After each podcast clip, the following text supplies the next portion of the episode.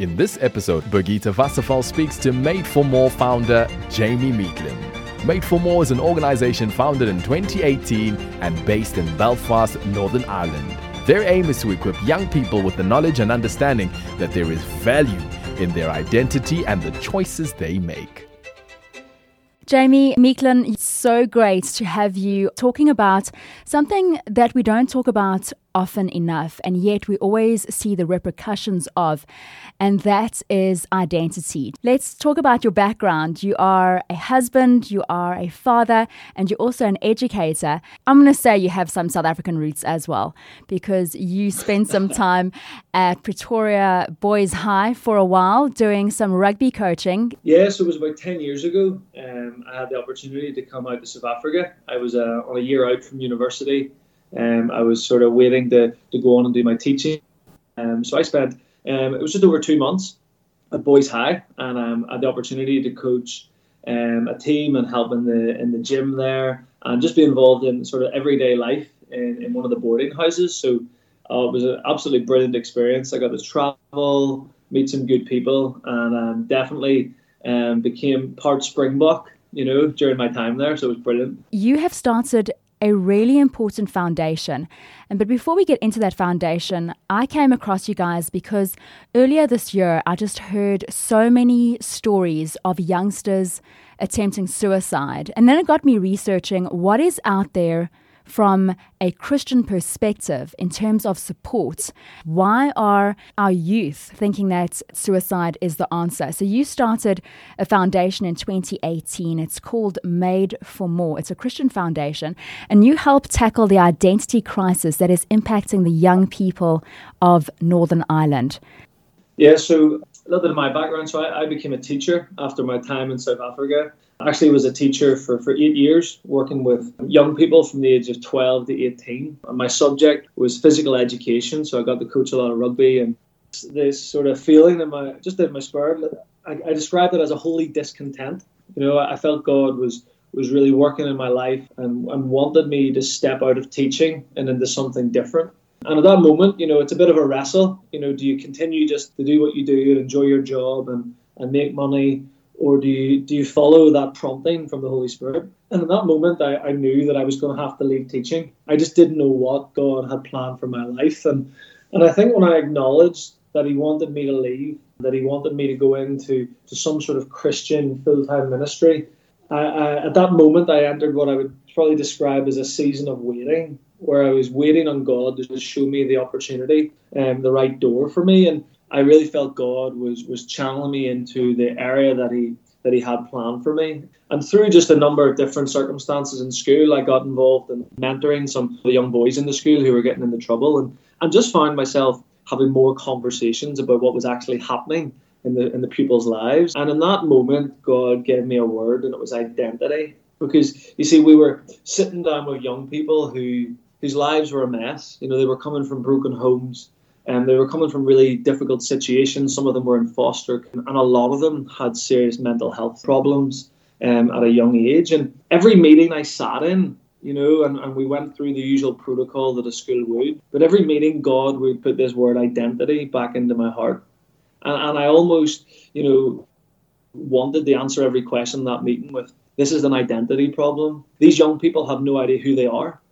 They have no idea what the purpose of their life is. They don't know who created them. The answer is Jesus. They need to know Jesus. But obviously, within a school context, you can't bring that out. So I very quickly just started to research a little bit more, to have more and more conversations with other schools and other contacts, and just realized that this was not just our school. This was a widespread problem in young people across Northern Ireland. And statistically, when you look at Northern Ireland and the UK, we have some of the worst mental health statistics in the world. In Northern Ireland alone, over 600 people have taken their life through suicide last two years. So that's nearly one person every day has taken their life. 61% of young girls in the UK self harm, 9% of 14 year old boys self harm. And the statistics just continue on like this. And then the drug culture is definitely growing here in, here in Northern Ireland with cannabis more and more common in young people. That all of this you know, stems from an identity crisis. That people do not know who they are. They have no understanding of why they are here. And, and the, the answer for me is that they need Jesus. They need the God that created them to have a relationship with Him and to help Him guide them through these difficult situations. It's not something that you can just go to a school and start addressing. You have to do it at a different mm-hmm. angle. And that angle you have decided to take is to partner with schools you partner in Christian church environments as well by getting involved in speaking at their church services or their youth ministry leader training, as well as student ministry. How do you get involved from a school perspective? Obviously, because not every school is Christian.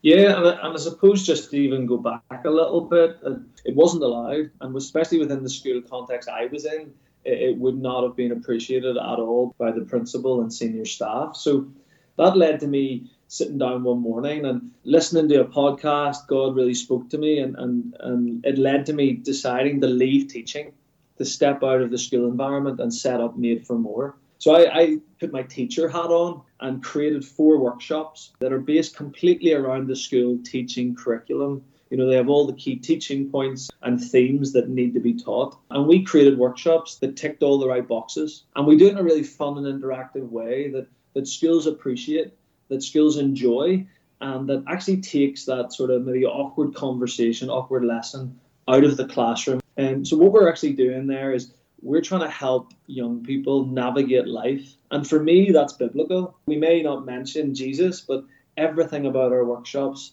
are filled with kingdom principles. We're trying to help young people's lives to improve. And we just share Instagram. We finish the workshop with the kids, we have a lot of fun, we give out prizes.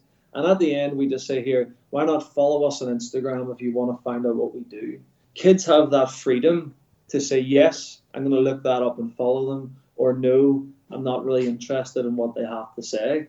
And we find that a lot of young people want to see what we're up to. They want to find out more. They want to, to watch the videos and, and to see what's happening. So they choose to follow us on Instagram. And it's through Instagram then that we share the gospel.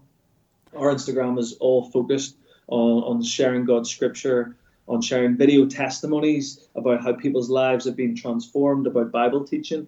And then we go into churches, and through social media, churches are just finding out more and more about what we do, and they want to start the conversation, and they don't know how. So they might bring us in to deliver a workshop that does include Jesus, that includes the Bible, but actually just starts a conversation. We're not mental health experts. We very much view ourselves as, as educators. So we just want to start to create a generation of young people that are willing to talk about their mental health. How can we as adults play our part in preventing the youth we interact with on a regular basis from believing the lie that they're not good enough? And how can we help them understand their true identity? Yeah, that's that's a big question, you know, and we have to remember that although some aspects of, of mental health, abuse of alcohol and drugs, you know, that that can be caused by by the bad decisions that we make. There's a lot of people will struggle with their mental health because it's an illness. Your mental health is just as fragile as your physical health. Just like you can catch a cold or chest infection or, or, or break a limb. So it's being aware of that and not thinking that this is something that you can just quickly fix. You know, in the UK here, one in four adults um, struggle with a mental health issue. So it's very, very common and it's common in our young people as well. So we need to frame it in the right context, to not belittle it in any way and acknowledge that, you know, it is part of our makeup as humans that we will get sick and that could be either physical or mental. But there are things that we can definitely do to help our young people navigate this better. And the first big thing that we sort of talk about with young people is that they need to talk about their mental health one of our taglines in our workshops is that we want to create a generation of young people that are willing to talk about their mental health. Because here in Northern Ireland, for the last number of generations, people don't talk about mental health. I don't know what it's like there in South Africa, but here it's been very much um, a taboo subject. You know, you don't talk about depression, you don't talk about suicide. If you're struggling, you keep it to yourself and you just carry on. But that doesn't help. So we instead are, are trying to help young people realize if they have one person in their life that they can trust, it could be a parent, a teacher, a classroom assistant, a youth worker, that they can say, when I'm struggling, I'm going to talk to them about this. that will make a massive difference. So for parents, for adults that work in churches and these different environments, it's very much about making yourself available. You know, letting the young people know that you are there for them no matter what it is they want to talk about and highlight how important it is that they come and speak about that. Jamie, would you agree with me that in the Christian circles we can in some ways be quite judgmental. And because we Christians, everything Jesus solves, which he does, but mental health, it's a serious matter. And yes, we pray for people, we pray that uh, Jesus helps them through things as well. But sometimes it's more than prayer. Not that I'm saying that prayer is not enough, but mm. don't get me wrong, Jesus is the answer, but he uses doctors and psychiatrists and that to help those in our communities as well. I kind of feel like as Christians, we think that if you are seeing a psychiatrist, you're not trusting in God to get you through your mental illness that you're going through. Yeah, absolutely. And like I firmly believe that, that Jesus uh, and God will answer our prayers and, and could heal us. You know, He could He could choose to heal us from a physical disability or a mental illness instantly if it's in His will. But but we all know that that's not always the case.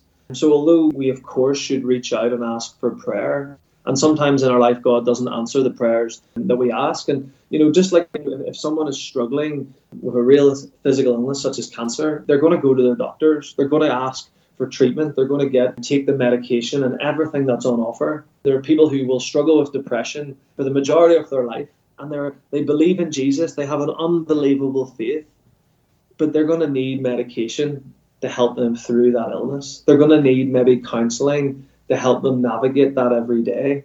Just because you struggle with a mental illness doesn't mean you have a lack of faith. So we need to change the narrative on that in the church. And, and the church should be a safe place. God calls us to the church because we are sinners. And therefore, it should be the safe place that we can go and actually share and say, listen, I'm struggling. You know, I am, I am anxious. I'm suffering panic attacks. I'm stressed all the time. I'm struggling with depression. Can you pray for me? Can I talk to you? Can we open up God's word and, and look at how we can maybe navigate this? You also address things like self esteem.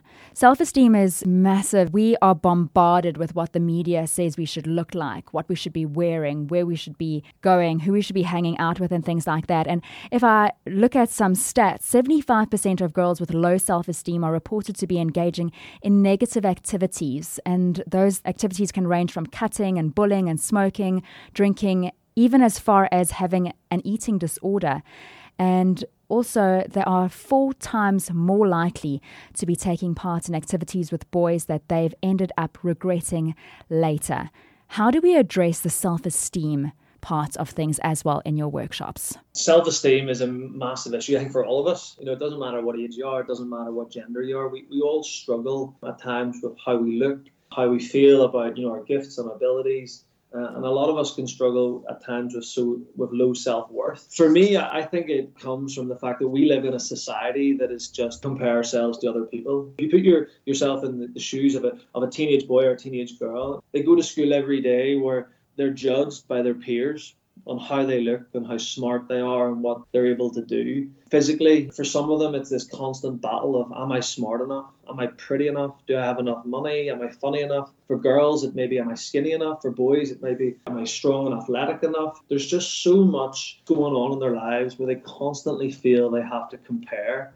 And, and that starts in school, but then they go home and they and they sit in their phones. Young people are on their phones now for an average of up to eight hours a day they're on social media, they're on Instagram, they're on YouTube, and they're watching TV shows. And, and again, all they're seeing is, is beautiful, famous people, top world class sports stars, and, and the images are, are amazing. You know that yourself. You go on Instagram, you just see all these beautiful people with perfect lives, and, and they sit and they flick through these photos or they watch these TV shows. They just think, I look nothing like that. My life is nowhere near as good as that. I will never be as successful as these people. I will never be happy. My family's not like that. And they compare themselves. They don't realize that what they're seeing online, the stories that they're hearing in school, the pictures um, and, and the images that are coming through in the TV, it's actually not real. It's all been created for entertainment. It's all edited. It's all about building this false perception that, that everyone is happy and everyone is beautiful. And if you're a young person then, and that's what's coming into your mind nearly every second of every day, of course you're going to feel insignificant. Of course you're going to feel that you are not good enough. Our school workshops, we try and address that by just explaining that, by showing images and how they're faked online, by talking through things such as peer pressure. We do a, a game called The Perfect Person where we we get them to draw what the perfect person supposedly looks like on a big chalkboard. And it's just a real fun, silly game. And the images are always ridiculous looking. But we try to highlight that that game is just as ridiculous as the idea that we are all meant to look the same. So that's what we do in schools, and, and we just try to, to start the conversation again. And, and we talk a little bit about boosting their self esteem and, and trying to improve their self worth and a few tips on how to do that. Psalm 139 has, has always been one of my favorite passages in the Bible, and, and it speaks such truth into our lives the fact that we are fearfully and wonderfully made by God. That He knitted us together in our mother's womb, that, that He knew us before we were even a formed substance. This creates an image of how God took his time to make each and every one of us. We're not a mistake like the world sometimes makes us feel. We're not meant to look like anyone else. No, God created us to be just as we are. That means how we look, our personality, our gifts, even some of the things that we struggle with. God knew that all about us before we were born, and He loves us unconditionally. So we love to take that message into churches and into youth groups and just really build up the young people's self esteem by speaking truth into their lives at every opportunity. And even our merch, we sell merchandise online, we give it away on our Instagram, um, we wear it to all the schools and the churches we go to. And, and on the middle of it is a big 2X, and that actually stands for Ephesians 2:10, which starts off by saying that you are God's masterpiece. And that's part of the truth that we love to bring to young people. Jamie, Made for More also has an internship program. How does the internship program work? Yeah, so the internship program started in, in September, and we took three full time interns um, to come and, and basically work alongside us in, in our, our work at Made for More, but also to be discipled. So what these guys do is they sort of volunteer for about 25 hours a week. And what they do is they they help come to the schools, deliver the workshops. They grow in their confidence. You know, we get them to maybe speak a little bit here and there and they just bring a lot of energy a lot of fun to what we do. And the interns this year are so talented, they really are. And we've sat down with them and created um, an assembly series called Made to Follow. And that's actually for primary school kids. So that's five to 11 year olds. And they will take these assemblies into their school and just share about Jesus in a real fun and interactive way. And, and since September, our interns have been doing that on their own. And they've spoke to nearly probably 6,000 young people um, through those assemblies, just what it means to follow Jesus. So that's been great for them um, and amazing for us to have them part of that. But a big part of it as well is we want to feed them spiritually. We don't want to just have interns for a year that we get us that, that help us. We want to really help them grow in their faith. So we give them books and podcasts to listen to. We have a team Devo every Monday morning where we just try to teach them the Bible and encourage them. We pray together. And then once a month, they meet as a team and they're they're walking through um, basically a sort of discipleship program where they can just grow and share their faith and, and learn their spiritual gifts. And basically, by the end of this year, we want them to leave fully equipped for whatever it is they want to do with the rest of their lives. That could be working in some sort of Christian ministry, or it could just be going into the world of work or university. Whatever it is, we want them to be fully equipped with an understanding of their own identity, with an understanding of how to navigate the culture that we live in, but also how to share the gospel, how to reach people and love them in a, in a world that, that really lacks love and kindness. And so that's what the program looks like. Next year, we'll probably open our our sort of selection process again in, in April so that we can get people on board for next September. And we think we're going to grow that next year to potentially four young people. And as our team here at Made for More hopefully continues to grow and get bigger year after year. It's been so fantastic to have a chat with you, Jamie Meeklin. Thank you so much for your time. And uh, I really hope that this is the start of many more interviews that we have with you just to see how God is working in Made for More. And uh, hopefully, even see you in person in our schools and our churches in South Africa as well. This podcast was produced, edited, and hosted by Podcast Champions.